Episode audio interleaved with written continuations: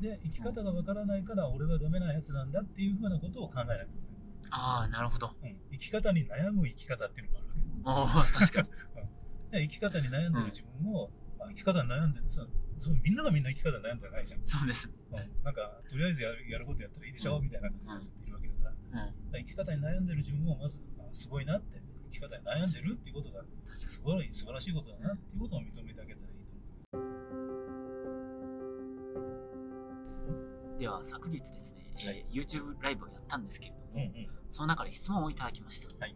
ということで、その質問にですね、2人、それぞれの意見をお答えしておこうと思います。1つ目ですね、これは、えっ、と、なんと高校生からですね、高校生。いただきました。はい。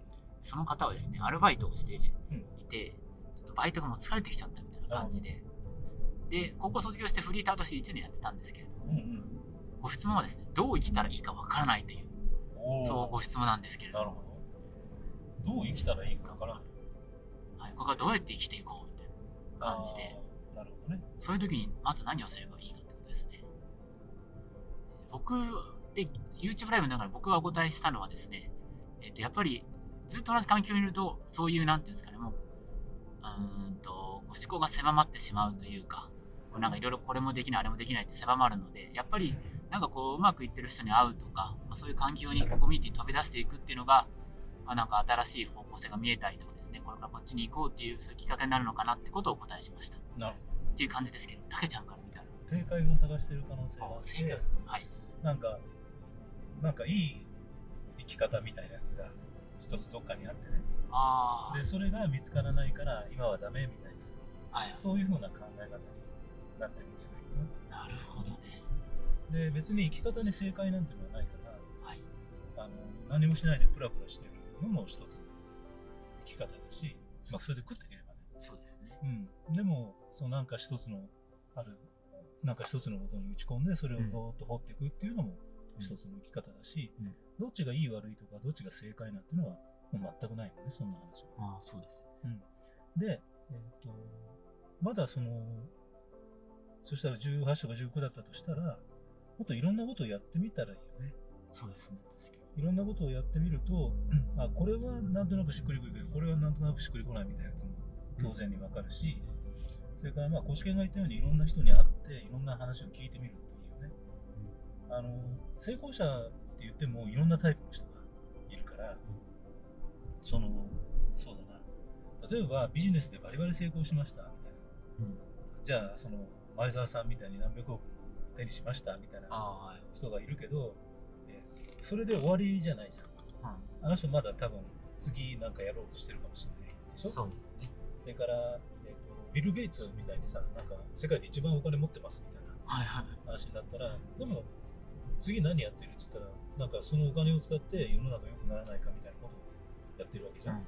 ということはさ、そのどこまで行ってもその先はあるってことなんだよね。で、えーと、僕らが一番その気をつけなきゃいけないことは、もうこれでいいと思ってしまう。ああ、なるほど。このレベルでいいやって自分でこんなもんだみたいにして、うん自分でそのなんか上限決めちゃうみたいな。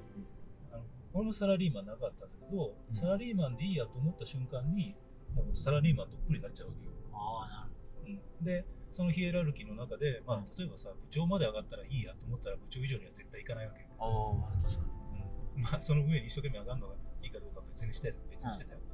つまり、自分が上限って決めたところに、人っていうのはなんとなく落ち着いちゃう。んで、そこでいいやと思ったら、そこが本当に限界になるんだよね。で、表面的にはそう嫌なわけさ。うんそ そこがなんで俺の限界ここなのみたいな感じになるんだけれども、うん本心はなんかそこでいいやってどっかで思ったからそこにいるんだよ。あー、本心が持っちゃうと。うんおだから自分の上限を自分で決めないことだよね。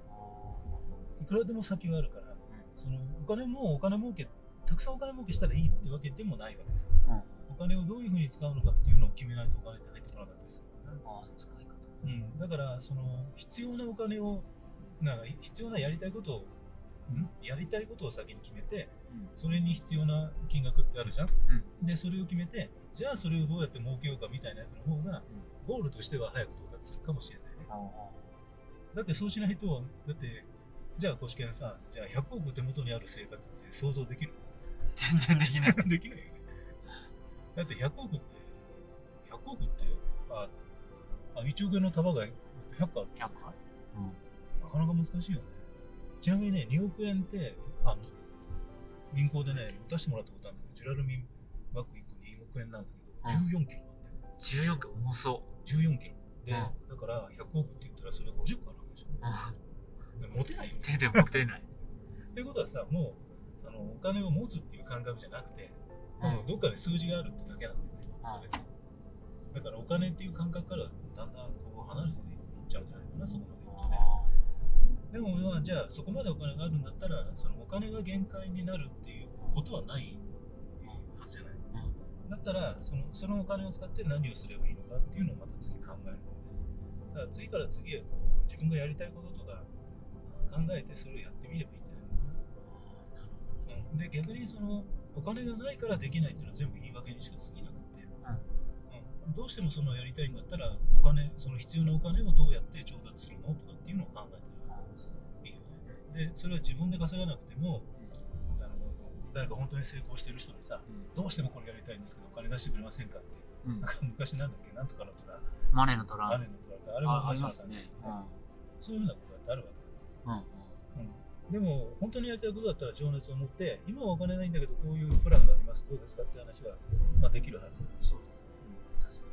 だから、自分でお金がないからできないっていうのはもう完全に言い訳だで話はちょっとぐちゃぐちゃになってたけど、だからどう生きたらいいのか分かんないんだったら、いろんな人の話を聞いたらいいし、うん。まあ、実際に、えーその人の、なんかね、ここの人素敵だなと思ったら、その人のうん。真似をしてうん、その生き方をしてみるっていうのもいいし、で、どっちにしろそれが正解とか、そのっていうことはないので、うん。